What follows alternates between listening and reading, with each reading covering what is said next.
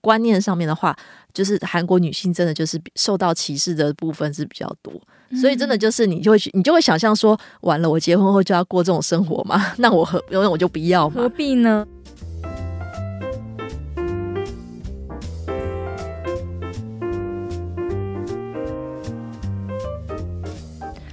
新闻光笔帮您画新闻重点。大家好，我是 Nancy。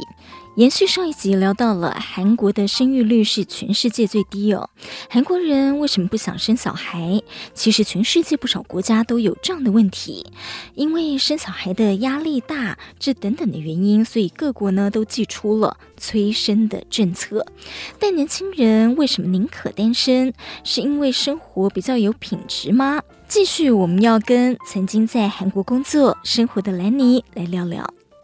因为结婚的那个压力太大了，嗯、所以会导致说，那我不如就把这些钱，然后放在我自己身上来使用。所以他们其实韩国新年轻人现在会也是比较及时行乐型的，就会说，哎，那那就是他会追求一些，比如说买名牌包啦，然后或是说就是呃去国外旅游啊，就是享受人生，然后而不是而不是投入家庭去养育下一代。就是这个观念是改变，但是我觉得这是一个 Z 世代的共同的想法，就是不管是在韩国或是在台湾或者整个世界，我觉得这就是一个这个世代的人，嗯，他们的观念是自己好为优先哦，然后而不是像传统的观念可能会觉得说我就是要呃传宗接代下一代这样子的观念，是其实这是这是一个全球的现象了。对，真的是全球的现象。哎，呃，兰尼，我很好奇是啊，因为我查了一下他们的基本工资啊，就是说都有台币四万六以上，那所以他们的物价是。高到什么地步啊？其实跟台湾来比的话，我们通常都会说大概是台湾的两到三倍的物价，因为他们薪水也算是台湾的两到三倍嘛，所以这样换算是还蛮蛮正常的。那只是说，因为现在通膨是全球都在通膨，所以韩国现在蛮常就会有一些这种涨价的新闻，是各种民生物资啊，小到像这种什么呃饭卷啊，然后拌饭啊这种吃的东西是先涨嘛，会先从这种呃饮饮食类的外食。会先涨价，可能涨到涨了八趴十趴这样，然后接下来就是像他们韩国人喜欢喝烧酒，就是酒类也开始涨，那对他们的影响就很大，因为他们都很爱喝，所以酒的这个涨价冲击好像比食物还要大，就应该说是所有的是东西都在涨价，但是薪水可能就没有一起涨嘛，哦，就是跟我们一样，对，其实这是一样的现象，那所以会变成说。有些年轻人，他们就会改吃那个便利商店的食物，比较便宜吗？对，其实啊，我觉得也蛮妙，因为我就看到新闻报道是说，韩国人现在像上班族，他们会倾向去买超商的便当，嗯、然后因为他们以前会喜欢去一些那种呃餐厅，就是同事一起去聚餐嘛。嗯、那以前那一餐的话，大概是五千韩币，大概就是一百五台币可以吃得饱，吃一个什么豆腐锅啦，就是一个、嗯、一一一顿中餐。那现在已经涨了，可能要花七八。千韩币可能就是台币两百多块，嗯，一吃一个中餐，就就变贵很多，嗯，所以他们改到那个超商去买一个便当，可能就会变成，比如可能台币呃一百出头，可以吃一个便当，嗯、就是调省了，就开始开始会节省这个开销，所以就有一个风潮，就是大家开始改吃超商的便当。台湾的话是超商，很多人也会当做中餐选择，可是台湾的超商，我觉得有变贵的趋势，就是我们现在吃超商不见得是。比较，便宜，对。Uh-huh.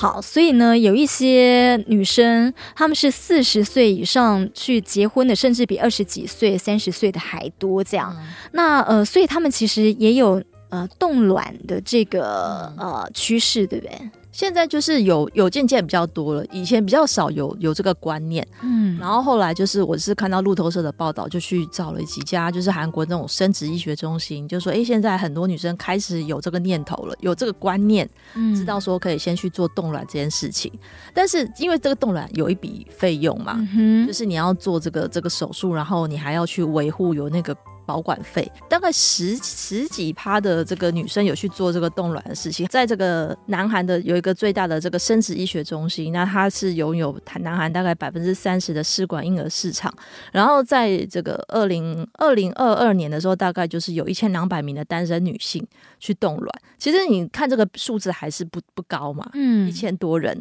对。但是你真的很多人他会又要想去做这件事情的话，他可能会去经过一些那种心理的挣扎。这个费用还是不是算那个小数目嘛？嗯，对，就是说大家开始有这个想法了，但是真的去实行的人，可能还是没有想象的多。只是至少有跟以前的观念不一样，就是诶，我先去动起来。然后以后再说。那现在就是说，呃，大家都不想生小孩，然后大家不结婚，所以韩国政府也寄出了一些催生的政策。除了刚才讲到，呃，男生不用服兵役啊，三十岁以前啊，那个结婚啦啊，生三个小孩以上啊，你可以不用服兵役，这样好像还有其他一些催生政策，对不对？对，现在就是说，呃，韩国政府有提到是说，呃，可能还会制定的政策是每生一个小孩，那那个那个小孩一个月可以领一百万韩币，那换算大概是台币两万三的这个津贴的补助，那可以一直领到满十八岁。诶，这样其实蛮多的，因为台湾其实没有补到这么。对啊，是不是只有到六岁？还是台湾还是看各县市政府对有不一样的补助？嗯、那有一些是说，哦，你在这个呃国小以前哦，那个上保姆费啊，可是一个月我可能才就是补助你几千块而已。嗯、对，所以听到这个有台币两万多，两万多就等于每个月耶。然后一直领到十八岁，我觉得还还蛮多的耶。这个是草案还是这个应该还是在研拟阶段啦。然后另外就是有在说，就是要参考这个瑞典的育婴假制度，让男性也可以育婴假制度化。然后夫妻一共有四百八十天的育婴假可以使用，那男性至少可以请到九十天。嗯哼，我觉得这个这个当然说如果推进的话是不错。可是你看哦，一个男性请到九十天，差不多是三个月的时间嘛。嗯，对，那就是看他敢不敢请。对你，你公司，你公公司愿不愿意让你空白三个月，让你去带小孩？Uh huh. 我觉得这个就是政策跟实行面，我觉得是有差距的，还是要看每个家庭的状况。然后刚才说那个补助也是，我已经看到，呃，韩国也是分不同的这个地区也会有自己的催生的方案。我有看到那种有几个也是推什，嗯，生一胎给一百万的这种补助，就是另外加码，uh huh. 对，这种也有。所以其实大家都一直在鼓励催生，但是。我有时候我觉得那个金钱的诱因可能不是最大的，因为你有了这个金钱，你失去更多是自由，还有一些生活上的这种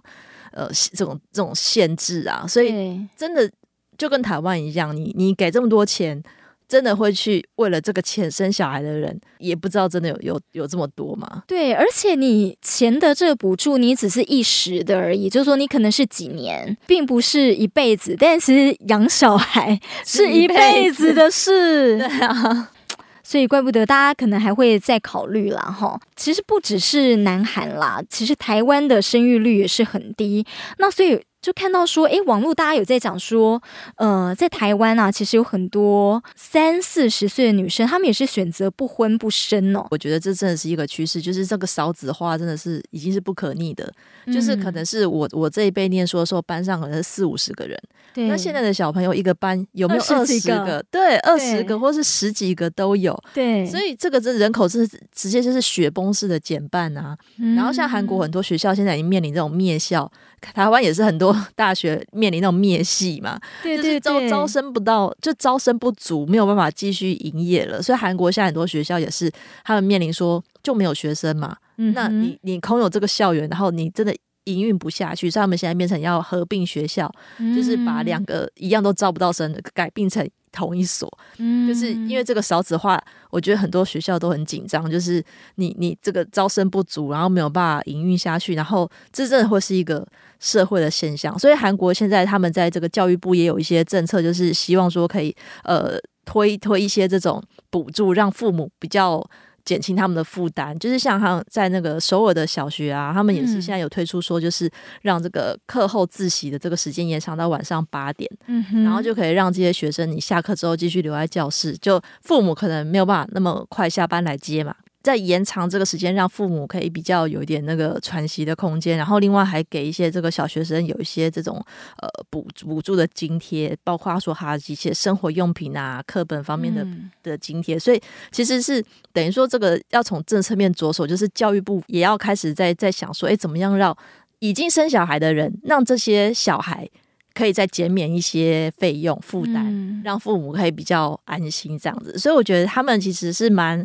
认真在做这些，执执行这些政策啦。就是从催生开始，到你生出来之后的补助，然后到你上学，嗯、所以我觉得韩国是有蛮努力在解决这个问题的。对，有没有办法真的解决这个问题？我想各国政府大家都伤透脑筋了。问题是现在大家也都受到了通膨的压力，然后呃经济的压力也都蛮大的，所以要不要生这件事情，的确真的，如果今天我就是有经济的问题，然后呃买房子，不要说买房子了，连买车子，因为你车子还要有停车位，对。对，这等等的很现实的问题，都是天天压在我们的身上，所以要不要生小孩，要不要结婚，真的是很两难的问题。对啊，而且我觉得这个这个，其实他们一直在，其实各国一直在讨论这件事情，包括台湾也是不不断的就是，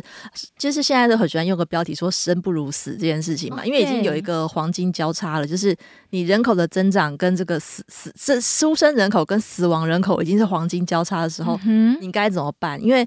你看嘛，他现在韩国的出生率是零点七八，一个妇女生不到一个小孩，那会不会过几年？我觉得这数字再降下去，可能会变成零点六。零点五的时候，真的会这个人口这个减少的速度是很快的。但是你一方面你的这个银发族这个老人家又继续的增加，所以你整个社会的结构真的就是高龄化。他们只已经要超越日本，变成超高龄的国家嘛。以前我们都说日本是亚洲最老，韩国就要超越了，韩国已经要变成亚洲最老的国家。所以其实他们现在很惨的就是就是少子化，然后加上高龄化，这是真的就是两个问题同时存在。所以这个真的是有点有点难解啦。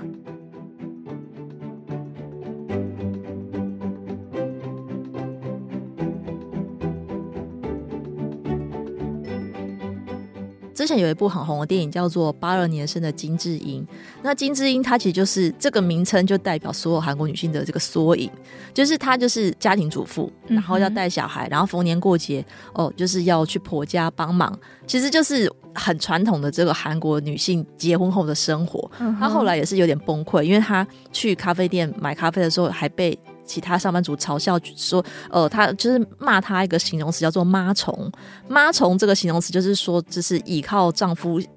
生活的吸血虫，这样就是好像你不做工作，你只是在家里带小孩，然后就专靠老公给你的钱。其实是一个很歧视的说的形容词啦，就是好像好像你这个妈妈，哎，家庭主妇是不是不用上班，就只要拿老公的钱就好？就有些人还是会有这种观念，觉得说你又不用上班，你含什么累？”会有这种观念，可是其实有当过妈妈的人都都知道，说带小孩是可能比上班更累的嘛。嗯，所以这是其实让很多韩国女性也心有戚戚焉，就是说，其实我们当家庭主妇其实是更辛苦的，可是社会上面却觉得我们没有在生产，我们只是靠老公的钱在生活，是一个吸血虫，就是对女性非常歧视的这样子的看法。所以我就觉得韩国女性她们真的会，的确也是受够了，就会觉得说，社会上对于这些家庭主妇的这种。刻板印象就会觉得说他们不是没有是没有生产力的人啊，然后地位就会很贬低。那你可能是当然说韩国男生可能知道说家呃有家庭会拿钱回家，嗯，就是是应该做的事情，可是可能就会对待妻子的这个态度上面，可能就会有点觉得说。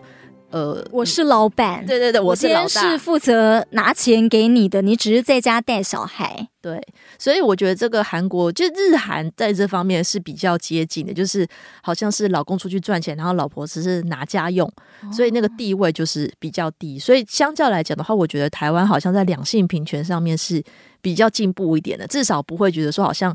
就是拿老公的钱，然后好像你就是比较比较矮人一截。嗯、我觉得这个这这这个观念上面的话，就是韩国女性真的就是受到歧视的部分是比较多。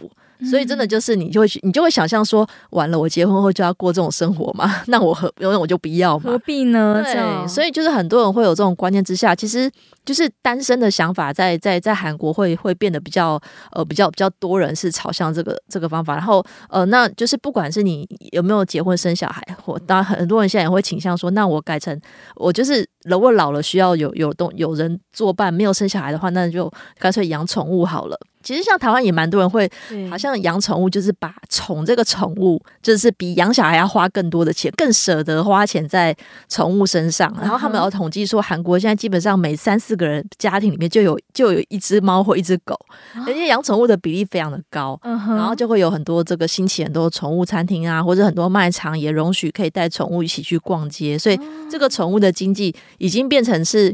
就是一个另外一个社会的现象，就是可能以后这种卖那种母婴用品的会变少了，全部都改成 卖这种宠物用品，所以这个经济上面整个产业也会一起变化。卖宠物的用品的啊，或者是宠物美容啊等等，这些可能也比较多，这样子就会可能会渐渐取代掉以前这些母婴用品的这种市场。所以其实你看，光是一个社会现象，这种就是结婚生子的议题，它影响的层面是很大的，包括说这个政策啊、经济啊，整个社会的走向都会因为这个生育率跟结婚率的关系，然后去更改。好，所以说到政策啊，其实呃，催生这个其实是全世界都想破头的啦。那我看到了一个报道，哎，我觉得这个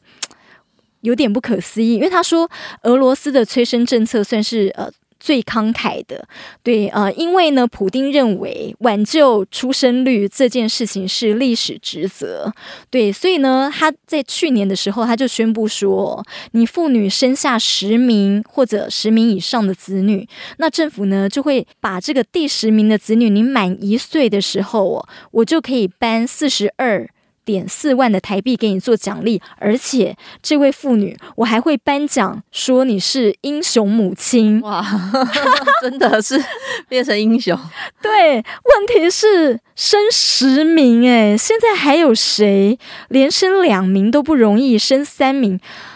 还有谁会想要升到十名啊？对，所以这个我其实也是抱持怀疑态度。嗯，我觉得这个有有时候政策就是吃看得到吃不到，他故意弄一个很高的门槛嘛。对，但是真的能达成的人，我觉得应该蛮少的。但我看到日本这一个，他这个是呃，的确是有成效的一个方法哦。他说，日本的冈山县的那个奈义町啊，他们连续九年的时间哦，出生率是整个日本的平均的两倍。因为他们除了会有婴儿的补贴，呃，养小孩的津贴，他们还会呢，呃，把小孩送到育儿中心的花费呢，也是呃，整个日本平均花费的一半呢。诶，那。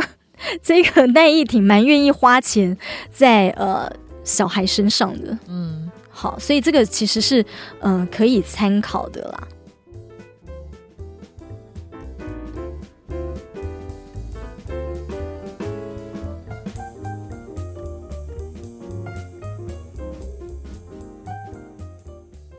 好，为什么各国政府还是就是说大家拼命想破头去想这个催生政策？因为毕竟就是全世界的人口都有老化的问题。那既然老化，就需要有人看护、有人照顾嘛。对，所以现在呃，就说。嗯、呃，好。如果呢，将来少子化到非常的严重的话，所以会去做这个照顾跟劳力的人口也会跟着降低，所以整个经济呀、啊，呃，也都会受到影响。但是我我觉得有一个好处，是因为现在 AI 的发科技一直在发展嘛，哦、所以现在其实蛮多人会觉得说，假设我们这个劳动力减少。那就是靠 AI 的这个机器人来补足，像韩国现在也蛮多这种呃无人商店、无人科技、无人车，然后就是他们就是开始在发展高科技的东西，用 AI 的科技去补足这个劳动力不足的部分。这个动力促使大家去发展科技了，因为已经意识到这个人口的危机嘛。那假设人不够的话，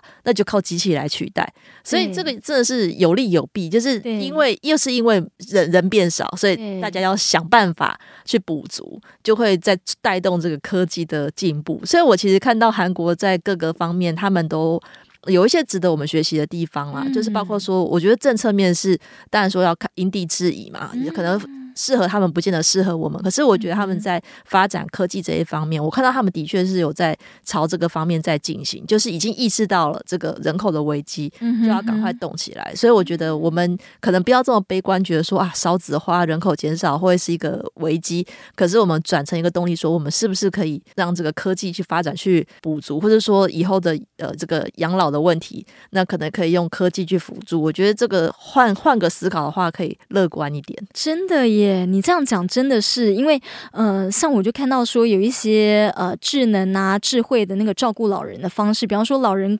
独居的很多，他需要有人跟他讲话，对，对，就有这种智能的机器人哦，专门训练是跟老人对话的。然后还有一些呃智能的照顾，呃，像监控啊，哦，你跌倒了，嗯、然后马上那个机器就会知道。现在也研发蛮多这样子照顾老人的方式。好，谢谢兰妮，呃，今天带给我们那么多，就是你在韩国第一线的观察。谢谢 Nancy。